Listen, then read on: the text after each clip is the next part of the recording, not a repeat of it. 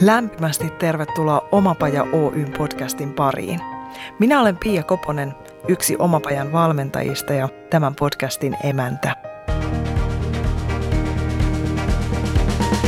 Mottonamme voisi olla tämä. Jos se on ylipäätään mahdollista, se on mahdollista myös sinulle. Oletpa hakemassa tai tekemässä töitä, oletpa missä kohdassa omaa polkuasi tahansa, tämä on sinulle. Tervetuloa mukaan! Tykkään ajatella niin, että jokainen ihminen on sellainen peilipinta, joka voi tehdä näkyväksi itselle joka kerta jotakin uutta itsestä, toisista ihmisistä ja maailmasta. Ja tästä näkökulmasta nämä podcastit ovat sekä todella herkullisia ja hienoja kurkistusikkunoita oman näköistä elämää rakentavan ihmisen elämään, että upeita tilaisuuksia kuulostella, mikä itsessä milloinkin resonoi. Ja erityisen paljon pidän siitä, miten näissä Omapaja-podcasteissa tarjoutuu mahdollisuus kulkea erilaisten osaajien rinnalla ja seurata, miten heidän polkunsa rakentuu, millaisia valintoja he tekevät ja miten mieli kenties muuttuu totaalisesti kesken kaiken. Tapasimme keväällä 2021 jaksossa 51 opettajan, graafisen suunnittelijan, kuvittajan ja hyvinvointivalmentajan Essi Kujalan, jonka kanssa puhumme muun muassa toisen hyvinvoinnin tukemisesta ammattina, oman yrityksen perustamisesta ja näkyväksi tulemisen eri muodoista. Tarkoitus oli tavata uudelleen jo syksyllä 2021, mutta elämä yllättää ja kuukaudet vierähtivät, mutta tänään tapaamme jälleen. Selvitellään ainakin, mitä tämän lähes vuoden aikana on tapahtunut ja mitkä suunnitelmista ovat menneet eteenpäin. Miten arki pyörii ja missä mennään nyt. Tervetuloa Essi. Kiitos. Mitä sulle kuuluu? Me ollaan tammikuussa 2022. Hyvää. Jee! Yeah! mitä se pitää sisällään? Raiskoja päiviä mm-hmm. ja hidasta elämää. Kuulostaa hyvältä, kerro lisää. Me eletään aikaa just uuden vuoden ja joulun jälkeen, joten mä en ole ihan tässä todellisuudessa vielä. Okei. Okay. Mä itse asiassa vasta eilen aloin tulla takaisin elämään jollain tasolla. Tervetuloa. Kiitos. Ja kiva, että tulit. Ja kiva, että olet nyt siinä. Mitä tämän vuoden aikana on tapahtunut? Viimeksi kun nähtiin, niin sä pohdit sitä yrityksen aloittamista. Suunnitelmissa oli, että sä starttailet syksyllä 2021. Kävikö siinä niin? Joo, kävi rekisteröin yrityksen jo kesällä, mutta silloin mä olin vielä työtön työnhakija, joten piti mennä vähän ää, virastojen käskyjen mukaisesti. Mutta marraskuussa mulle myönnettiin starttiraha, joten musta tuli silloin täyspäivän yrittäjä. Onneksi olkoon. Kiitos. Vai onko se onnittelun arvoinen asia? On. Mikä siinä on parasta? No siinä on parasta se, että voi muokata oman elämänsä just semmoiseksi, haluaa. Millaista se on olla alkava yrittäjä? Miten sä oot sen kokenut? Minkälaisia asioita on tullut eteen? Se on aika hermostuttavaa ja raskasta aikaa ajoin oman pään sisällä. Jotenkin se, kun lähtee olemaan esillä, niin tuo kaikenlaisia varjoja pintaan koko ajan ja pelkoja. Ja sitten myös se, kun ei tiedä yhtään, että mitä on tekemässä ja mitä pitäisi tehdä. Välillä tulee sellainen olo, että olisi mukava hakea töitä, että joku kertoisi mulle, mitä pitää tehdä ja sitten mä teen sen ja sitten mä saan rahaa. Mutta se oletkin sinä itse, jolta kysyä. Kyllä. Ja usein mä en tiedä yhtään, mitä mun pitäisi tehdä, mutta se on ihan ok. Mitä sun yritys rekisterin mukaan tekee? Mitä kaikkea sä laitoit sinne listalle? Henkilökohtaista elämäntapa-valmennusta ja joogaa. Onko se se, mitä sä haluat tehdä vai onko ajatuksia siitä, että sun yritys voisi ruveta tekemään jotain muutakin?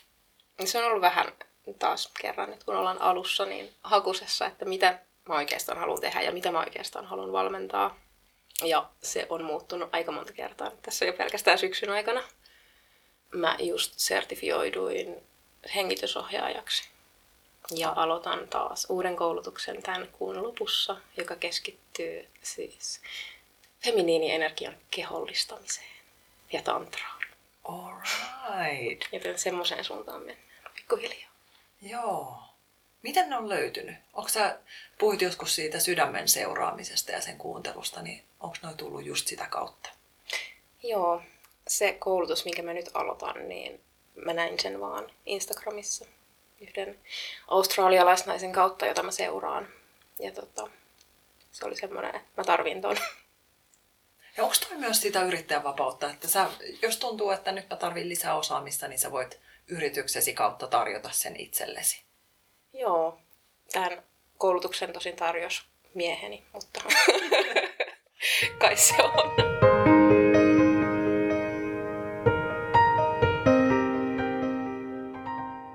Tiedätkö mikä susta tulee isona? Onko sulla semmoista visioa Ää. niin pidemmälle matkalle? Mä toivoisin, että musta tulisi isona omavarainen metsähörhä. Ihanaa! Omavarainen metsähörhä. Joo, Joo. se on yksi mun suurin semmoinen mm, haave ollut aina, että mä asuisin joskus jossain järven rannalla ja kasvattaisin mun oman ruoan. ja keräisin oman sadeveden. Se nyt on vähän mietinnässä vielä. Palataan niihin pelkoihin, mitä sä sanoit, ja tavallaan siihen hermostuneisuuteen ja niihin vaikeisiin tunteisiin, joita liittynyt siihen oman yrityksen aloittamiseen, niin miten sä oot pärjännyt niiden kanssa? Silloin tällöin paremmin ja silloin tällöin huonommin. Mutta mä luulen, että se avain on siinä, että ei koita paeta niitä millään lailla, vaan antaa niiden olla ja tulla ja mennä omaan tahtiin.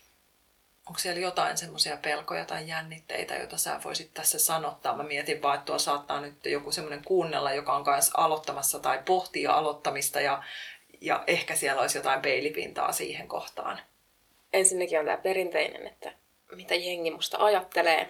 Ja varsinkin sitten, jos lähdetään, koska mä markkinoin tosi paljon somessa ja mulla seuraa koko suku siellä, niin mitä poikaystävän isoäiti ajattelee, kun mä kirjoitan vaikka seksistä. Mm. Ja sitten tulee tietysti, että no entä jos kukaan ei ostakaan mun juttua? Tai entä jos se on ihan huono? Ja sitten entä jos joku ostaa? Niin. Mitä sitten? Sanoit, että, että joskus menee paremmin, joskus menee huonommin. Onko sä saanut siihen jotain ulkopuolista apua vai onko sä selvinnyt vain yksin tai päätynyt niihin ratkaisuihin yksin, että okei, näiden pelkojen kanssa mä nyt tässä oon? Mä oon saanut apua, mä palkkasin oman valmentajan itse, Hmm. Joka auttaa mua näissä asioissa.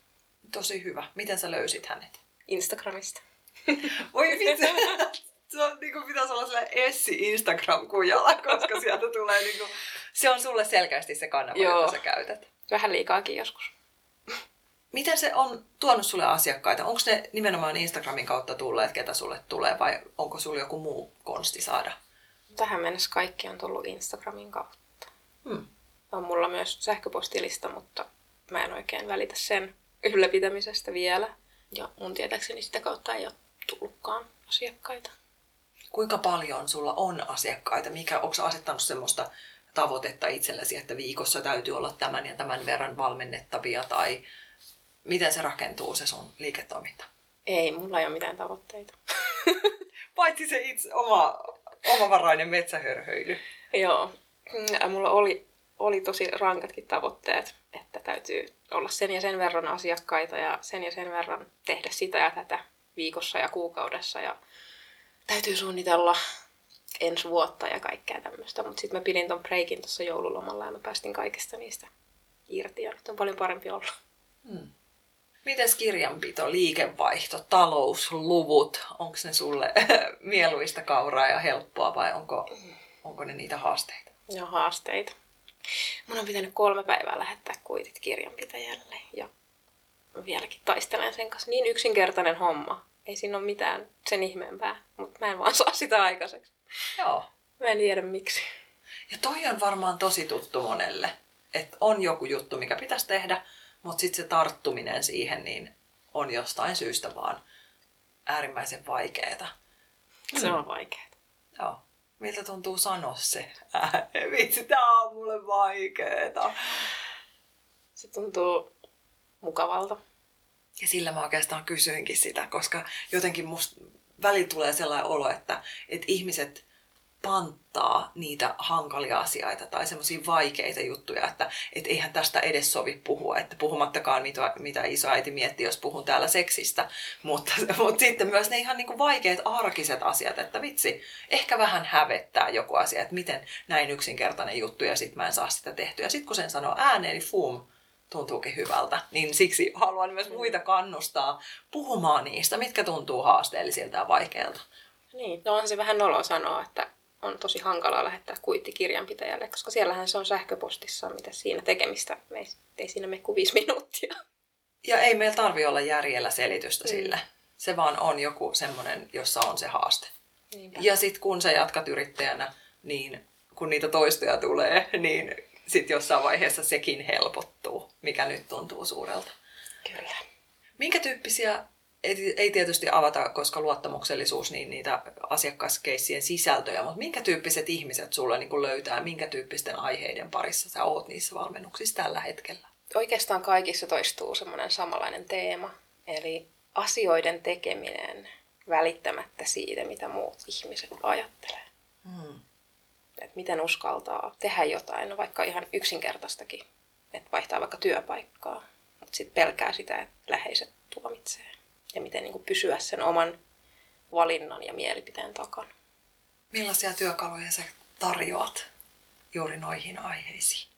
No yksi tärkeä on ihan se, että ihminen pääsee sanottamaan sen ulos, koska sitten se rupeaa purkautumaan se koko vyyhti sieltä mielestä. Ja sen lisäksi, tai tueksi, käytän tosi paljon mielikuvaharjoittelua ja erilaisia tehtäviä. On nyt vaikea ruveta kuvailemaan, minkälaisia tehtäviä, mutta siis semmoisia tehtäviä, jotka auttaa selkeyttämään omia ajatuksia. Ja just, että mistä nämä pelot mahdollisesti tulee. Ja sitten mulla on tosi paljon tunnetyöskentelyä. Ja on alkanut käyttää tosi paljon kehollisia tekniikoita myös. Hmm. Ja se on varmaan tätä päivää, mitä mä oon kuullut ainakin niin kuin vaikka psykoterapian puolellakin, niin siellä on otettu kehollisia menetelmiä yhä enemmän käyttöön. Musta se on hieno, just hengitystä ja, ja sitä niin kuin kokonaisvaltaista lähestymistä. Kuulostaa hyvältä. Kyllä, se on tosi tärkeää, koska kaikki asiat asuu kuitenkin kehossa. Ja vaikka mieli ei muista jotain, niin keho muistaa sen aina.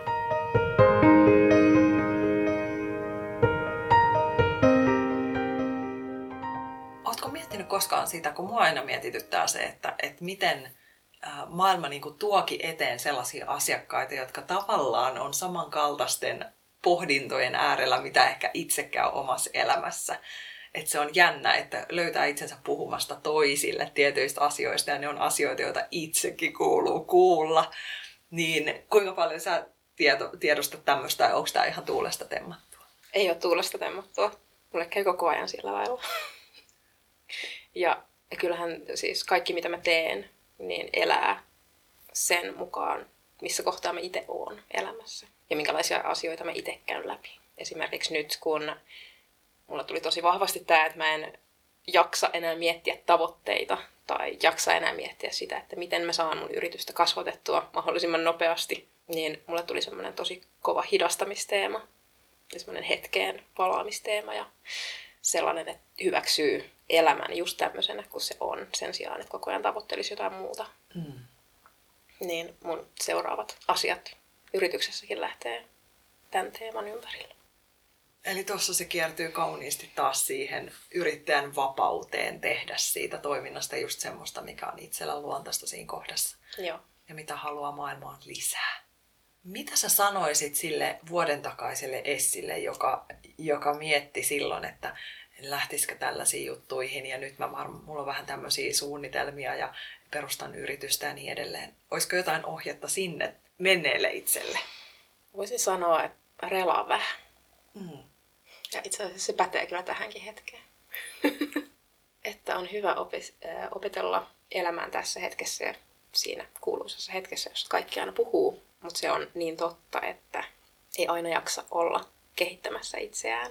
Ja jotenkin vuoden takaisella Essillä oli semmoinen, että nyt täytyy saada jotain aikaiseksi ja kehittää yritysideaa ja kehittää itseäni ja kehittää vähän kaikkea. Et oli semmoinen, että pitää päästä johonkin. Mm.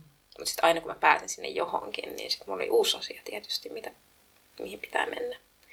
Ja siinä unohtuu se, että missä välissä mä nautiskelen siitä, että mä oon tullut tähän. Ja toihan sopii myös ihmisille, jotka on työtä hakemassa tai mm. miettii uran vaihtoa tai elämää heittänyt muulla tavoin ehkä jonkun muun teeman äärelle, ei välttämättä pelkästään yrittäjyyteen liittyen – niin se, että pysähtyy nauttimaan siitä, mitä on. Niinpä, koska se unohtuu tosi usein. Ja me ei muisteta sitä, että me ollaan just nyt siinä hetkessä, missä me haluttiin olla esimerkiksi vuosi mm. sitten. Mistä sä ajattelet, että se tulee? Koska tuo on varmaan tosi monelle tuttua, että me lähdetään suorittamaan jotakin eteenpäin ja perille tai kohti jotakin, ehkä vähän liiankin etukenossa ja unohdetaan just toi elämässä kiinni oleminen, vaikka saakin tavoitella ja haaveilla ja mennä kohti, mutta että mistä se tulee, mistä se tulee se paine? Mä syyttäisin kyllä tätä suorituskeskeistä kulttuuria, että se on lapsesta asti istutettu meihin, että pitää tehdä sitä tai tätä, että pääsee sinne tai tänne, että menestyy ja niin nuorena pitää lähteä miettimään, mikä mä haluan olla isona ja hirveät paineet, varsinkin vielä enemmän luulen, että jopa silloin kun mä olin nuori, niin ei edes ollut niin paljon kuin nyt.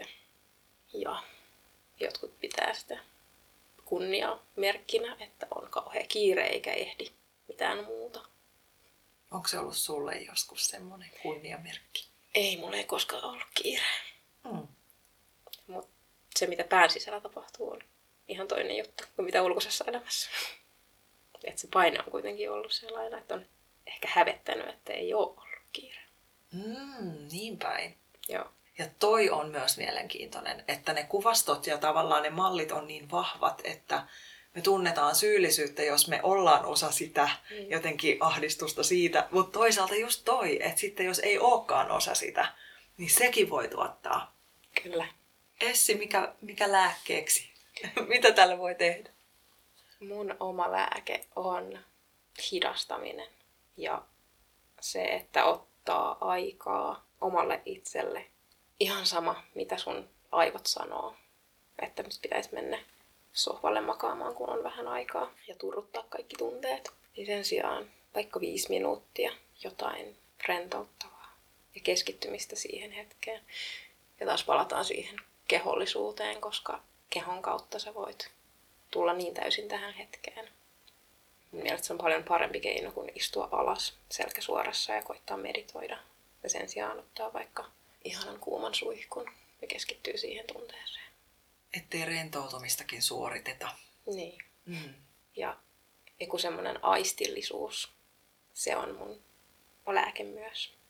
Että koittaa nauttia täysin aistein jostain, mikä tekee, mitä tekee esimerkiksi. Ruokaa ei tarvitse laittaa hirveällä kiireellä, vaan että saa sen syötyä ja ravittua kehoa, vaan siihen voi oikeasti hidastaa siihenkin hetkeen ja syödä vaikka ilman puhelinta. Ja toi on se lause, joka on musta niin absurdi, kun muistelee sitä aikaa, kun ei vielä ollut kännyköitä, josta ei ole kauhean kauan aikaa, niin sit ajatus lakkapuhelin aikana, että, että joku olisi syönyt puhelimen kanssa, tuntui ihan pöljältä ja nyt se on arkipäivää. Se on pelottavaa, mihin, mihin, millaiset asiat niin arkipäiväistyy ja normalisoituu. Niin on mä huomaan sen itsessäni tosi helposti. Mun on, siis mä otin tämän syömisen esiin, koska mulla on itselle tosi hankala syödä ilman mitään muuta virikettä siinä, että mä katson Netflixiä tai selaan puhelinta, että mä saan syötyä. niin se on mun uusi semmoinen harjoitus tähän hetkeen hidastamiseen, että mä syön täysin ilman mitään muuta ja keskityn siihen, miltä se ruoka tuoksuu, maistuu ja tuntuu. Ajankohtaisia teemoja myös siinä mielessä, että ne, jotka ovat joutuneet koronan kyynsiin, niin raportoi näistä aistivajeista, kyvyttömyydestä maistaa, haistaa ja mitä muuta tapahtuukaan, niin ehkä hyviä muikkareita, että aika perusasioissa ne meidän ihmisen elämän jutut on mm. olemassa. Kyllä.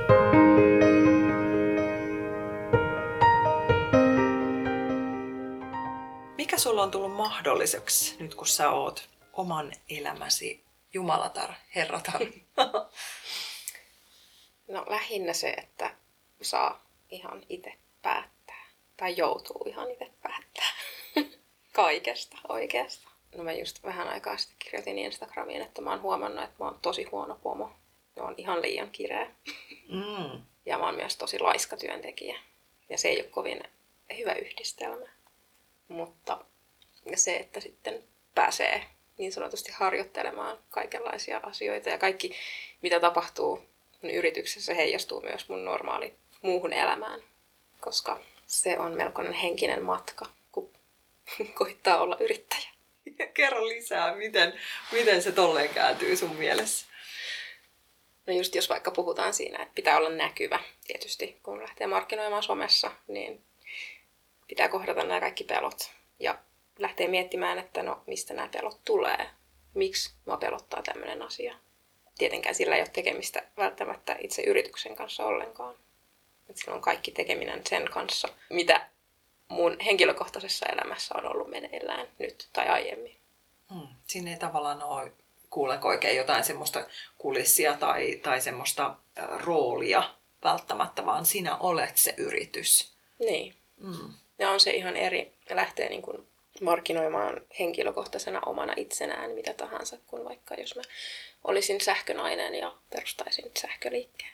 Niin siinä ei tavallaan tarvitsisi tuoda itseään ihan niin paljon samalla tavalla esille kuin tässä, mitä mä teen vielä viimeiset vinkit tuohon näkyväksi tulemiseen, koska se on hyvin, hyvin monella se kipupiste, kun pitäisi tullakin näkyväksi sen oman osaamisen kanssa ja, ja esitellä sitä, markkinoida, myydä. Miten sä oot saanut ittees kannustettua tekemään sitä kaikesta huolimatta?